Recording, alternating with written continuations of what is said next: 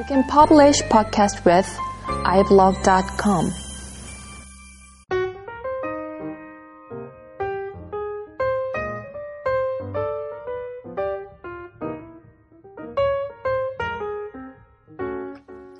안녕하세요. 소프트웨어 엔지니어링 다이제스트 64번째 시간입니다. 아, 지난번에는 그 언론에서 많이 이야기가 되고 있는 IoT에 관련된 이야기, 특히 이제 physical web에 관련된 기술적인 내용을 어, 이야기를 해보았습니다. 어, 관련돼서 이제 좋은 논문이 있어서 그 내용도 좀 소개를 시켜드렸고요. 어, 오늘은 그 요즘에 이제 빅데이터가 많이 뜨고 있잖아요. 그 거기에 이제 그 여러 가지 그 툴들이 많이 사용이 되는데 좀 언급되는 툴들이 꽤 있는데요. 그 중에 뭐 대표적인 예가 뭐 하두비 스테브, 하두, 하두 패밀리가 있겠죠. 그리고 multi processing 쪽에서 이제 또 음, 커버를 해주는 뭐 OpenMP라든지 CUDA라든지 뭐 이런 쪽이 또 있습니다. 그리고 좀 스크립트 단으로 좀 생각을 해볼까요? 음, 일종의 이제 그 좀 손쉽게 그 데이터를 mining하고 뭐 이렇게 그 결과를 산출해낼 수 있는 그 mining 쪽에 이제 언어라고 보면 되겠네요. 뭐 그쪽에서 이제 어, 이슈가 되고 있는 NumPy하고 SciPy에 관련된 이야기를 좀 해보도록 하겠습니다. 어, 이보다 좀 heavy한 tool로 R이 있죠. R은 어, 원래는 이제 통계 tool이죠. 통계 tool이고 뭐 굳이 빅데이터라고 뭐 얘기하기도 전에 많이 사용이 됐던 tool이죠. 어찌됐든 이런 여러 가지 이제 tool들이랑 라이브러리가 사용이 되고 있습니다. 그 적절한 그 사용처가 각각 따로 있죠. 그 그런 것도 이제 고려해서 이제 사용하시면 될 것 같고요. 제가 이제 reference 하고 있는 책은 SciPy and NumPy라고 이제 어, 아주 그 얇은 책입니다. 예, 입니다. 예, 그리고 이제 그 책의 내용은 이제 NumPy하고 SciPy 예, 두 개의 그 장으로 크게 구분이 되어 있습니다. 음, 목차를 한번 볼게요. 목차는 이제 제일 처음에 넘파이하고 사이파이를 소개하는 게 있고요. 그 다음에 2장이 넘파이, 3장이 사이파이. 그 다음에 4장이 사이킷, 5장이 뭐 결론, 뭐 이렇게 되어 있습니다. 어, 상당히 그, 어, 뭐야, 작은 책이라서 금방금방 넘길 수 있도록 되어 있고요. 그리고 이제 NumPy 같은 경우에는 보통 수치 해석에 필요한 그 어떤 기본적인 그 파운데이션이라고 해야 되나요? 그런 부분들을 이제 깔아줍니다, 얘가. 일종의 이제 배열이라든지 매트릭스라든지 이런 부분들 선형대수를 이제 계산을 하기 위해서는 뭐 이런 요소들이 필요하죠. 그래서 NumPy가 이런 것들을 제공을 해줍니다. 어, 그 위에 이제 SciPy가 이제 올라가죠. SciPy 같은 경우에는 수치 해석 관련된 여러 가지 다양한 방법들을 이제 음, 풀어주죠. 얘가 해결을 해줍니다. 예를 들어서 뭐 어, 뭐 curve fitting 같은 거라든지 아니면 어, 떤 뭐 최소값, 최대값 찾아내는 것들, 어떤 그 이퀘이션에서요. 뭐 이런 부분들 같은 경우에는 수치 해석 방법들이 이제 동원이 돼야 되기 때문에 사이파이가 이런 부분들을 쉽게 해결을 해 줍니다.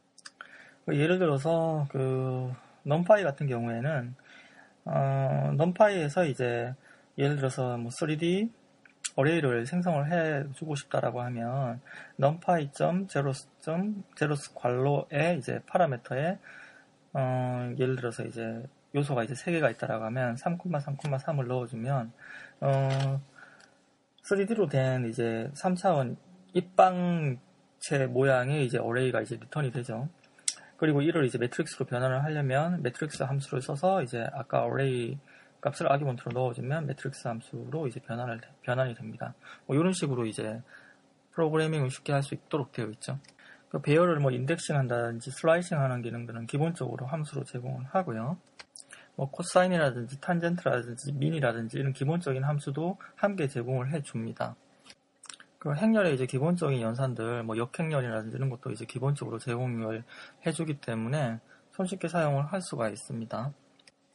SciPy 같은 경우에는 NumPy를 기반으로 해서 동작이 되는데 이 라이브러리에서는 뭐 아까 이제 언급한 수치 해석 그그 관련된 내용들, 뭐 어떤 해석을 한다든지, 뭐 해를 풀어낸다든지 이런 부분들에 관련된 API라든지 객체들을 제공을 하고 있고요.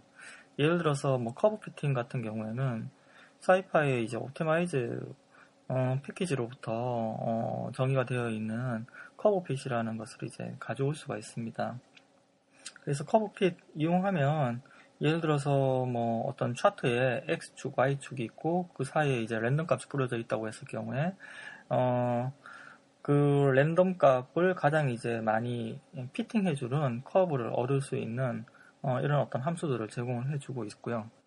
이때 이제 curve fitting에 필요한 model equation을 함께 정의를 해서 이제 fitting을 해줍니다. 어, 그 외에도 이제 함수의 그 해가 무엇인지 아니면 어떤 특정 함수와의 어떤 교차 부분이 어떻게 되는지 어, 이런 부분도 이제 계산을 해주죠. 어, 그리고 이제 컴퓨터 그래픽스 같은 그 수치 해석적인 그 프로그래밍을 많이 하다 보면요.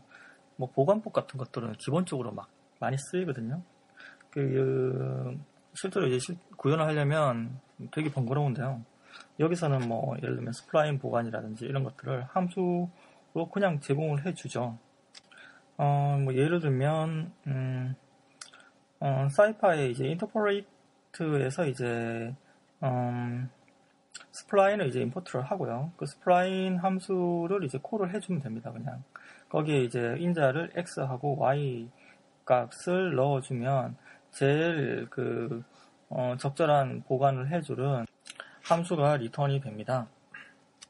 어, 그 외에 이제 데이터 마이닝 할 때 뭐 많이 쓰이는 clustering 관련된 어, 기능도 이제 지원을 해주는데요. 뭐 k-means 같은 것들을 이용해서 clustering의 어떤 centroid와 이제 variance를 이제 얻는 그런 기능도 이제 손쉽게 제공이 되고 있고요.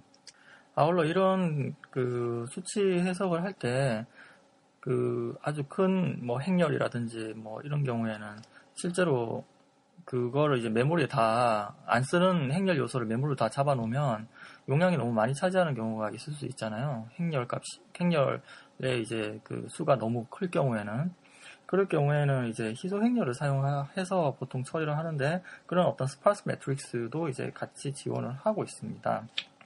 그래서 대용량 처리가 되는 거죠. 뭐 이런 어떤 기본적인 그 라이브러리가 지원이 되면 그 위에서 여러 가지 작업들을 많이 할 수 있잖아요. application별로. 그 application별로 또, 또 패키지를 해서 제공을 해주고 있는 게 scikit이라는 게 있습니다. 예를 들면 scikit-image 같은 경우에는 image processing에 관련된 부분들 어플리케이션 코드라 로직이 들어가 있죠. 이걸 이제 SciPy하고 NumPy를 이용해서 이제 다 구현이 된 내용을 가지고 이제 packaging을 했다고 보시면 되고요. 이 예를 들면 이제 이, 이 키트를 이용을 해서 image processing을 할 때 예를 들면 이제 Gaussian smoothing이라든지 어떤 부식이라 침식을 한다든지 아니면 뭐 음, 어떤 노이즈 같은 거를 이제 제거를 한다든지 필터링을 한다든지 뭐 아니면 이제 특정 포맷으로 이제 read를 한다든지 write 한다든지 이런 기능들이 이 이제 그 이미지 키트 안에 포함이 되어 있습니다. 그리고 또 하나가 이제 scikit-learn이라고 되어 있는데요. 요즘에 뭐 딥러닝이라고도 얘기를 많이 하던데요. 음, 여기서 이제 머신러닝에 관련된 그 기능들이 포함이 되어 있습니다. 그래서 어떤 수치를 이제 prediction을 하기 위해서 regression을 하는 어떤 그런 기능들이라든지 아까와 이제 유사한 어떤 clustering을 해서 그 어떤 그 포인트 군들을 이제 구분해줘 dataset을 이제 구분해주는 거 어떤 기준에 따라서 그리고 이제 데이터의 어떤 차원이 복잡해서 해석하기 어려울 때 차원을 축소해주는 뭐 PCA 같은 그런 어떤 기능이라든지 아니면 이제 이미지 뭐 point cloud로 된 이미지에서 이제 어 뭐 어떤 shape을 이제 이렇게 피팅해 줄 때 많이 사용하고 렌색이라든지 이런 부분들이 어 이 키트 안에 이제 들어가 있습니다. 그래서 그 실제로 사이키트 그 ORG에 이제 들어가 보시면 관련된 예제들이 관련된 예제들이 이렇게 잘 정리가 되어서 이제 소스 코드까지 같이 이제 나와 있습니다. 뭐 이런 그 라이브러리들이 좋은 이유가 물론 이제 손쉽게 사용할 수 있겠고 있게끔 되어 있고 또 이미 그 API가 이제 검증이 된 부분들이 상당히 많다 보니까 이제 이제 마음 놓고 사용할 수 있는 부분이 있죠. 그 마치 MATLAB처럼요. MATLAB만큼이나 또 쉽고요. 어, 그리고 이제 또 다른 좋은 점은 이제 Python 기반으로 되어 있다 보니까 이게 이제 엔진 같은 것들을 그 좀 뭐 rich client 프로그램에다가 이제 장착을 시킬 수가 있어요. 그리고 그 어, 프로그램에서 이제 예를 들면 이제 뭐 그래픽에 대한 해석이라든지 이런 부분들을 사용자가 이제 customization 해야지 된다. 이런 부분이 있다라고 하면 Python 코드만 플러그인 형식으로 이제 달면 되는 거죠, 그냥. 그러면 Python 엔진이 이제 NumPy하고 SciPy 이제 내부적으로 binding 해가지고 해석해서 그 결과를 그 코드를 실행해서 돌려주게끔 그렇게 이제 처리를 해놓으면 어, customization이 상당히 이제 쉽게 이제 진행이 될 수가 있다는 거죠. 어, 이런 부분들이 있어가지고 어, 상당히 이제 괜찮은 라이브러리라고 저는 생각을 합니다. 한 대략 한 10년 전만 해도 이런 glue를 이제 쉽게 할 수 있는 그런 어, language가 참 좀 적당한 게 없었거든요. 다 이제 특히 이런 수치 해석 같은 경우에는 C++ 로 다 개발을 해서 뭐 C로 개발하든지 해서 이제 속도가 많이 나는 거는 심지어 이제 아주 옛날에는 이제 어셈블리 코드로 다 짜가지고 이제 라이브러리 만들어서 링크하고 이런 작업들을 계속 했어야 되는 상황이었는데 요즘에는 진짜 작업이 이제 편해졌죠. 생산성 있게 이제 개발할 수도 있고요. 특히 수치 해석 같은 이런 어떤 좀 아주 low level 분야 같은 경우에도 어 어, 이런 어떤 라이브러리가 많이 나와서 많이 편리해졌습니다, 작업이. 굳이 비싼 tool을 이제 사용할 필요가 없다라는 생각까지 들더라고요. 뭐 MATLAB 같은 그런 것 말이죠. 음, 일단은 뭐 프로그램 만들기도 좋으니까 이런 tool을 이용을 하면요. 예, 뭐 오늘은 뭐 요 정도까지 하도록 하겠습니다. 어, 그, 최근에 이제 뭐 어떤 키워드를 중심으로 해서 어, 이야기를 하다 보면 그 어떤 특정 tool이 그 키워드인 양 얘기를 하는 경우가 꽤 이제 많더라고요. 일반화의 오류라고 하죠. 이게 어, 뭐 이 분야도 마찬가지인 것 같습니다. 그 어떤 그 어떤 큰 concept이라든지 트렌드가 있다라고 하면 그 트렌드에서도 application마다 어떤 tool을 사용할지 어떤 기술을 사용할지가 각각 다 틀리거든요. 이게 그래서 이제 그런 부분들은 좀 주의를 해가면서 언론에서 얘기를 좀 했으면 좋겠어요. 굳이 뭐, 이 뭐, 빅데이터는 예전에 이제 빅데이터 처음에 나왔을 때는 R이라고 얘기를 하더라고요. 그러다가 뭐 하둡이라고 얘기도 하기도 하고 뭐. 그러니까 너무 일반화해서 성급하게 언론들이 기술적인 내용을 이제 좀 파악도 안 해보고 막 이제 얘기를 하고 카피해서 이제 그냥 다른 데 넘겨버리고 이런 경향이 있어서 어, 또 그걸 또 들은 분들이 이제 혹시 이제 정책 관련된 분이라고 하면 또 혼선이 일어나요, 이게. 어, 뭐 빅데이터 뭐, 이, 뭐 이제 확산은 또 하시겠다고 뭐 특정 툴만 이제 막 가리킨다든지 뭐 이런 케이스도 있고 그러다 보니까 그 툴에서 특정한 영역의 어플리케이션을 어떻게든 해결을 하려고 하는 그런 어떤 그 시도도 있더라고요. 이제 다른 툴, 여러 가지 툴들을 이제 미리 쫙 이렇게 서베이를 안 해보고 이제 진행을 하면, 음, 그런 식으로 진행이 되죠. 네, 그래서 항상 유행하는 키워드를 받아들일 때는 조심을 해야 되는 것 같습니다.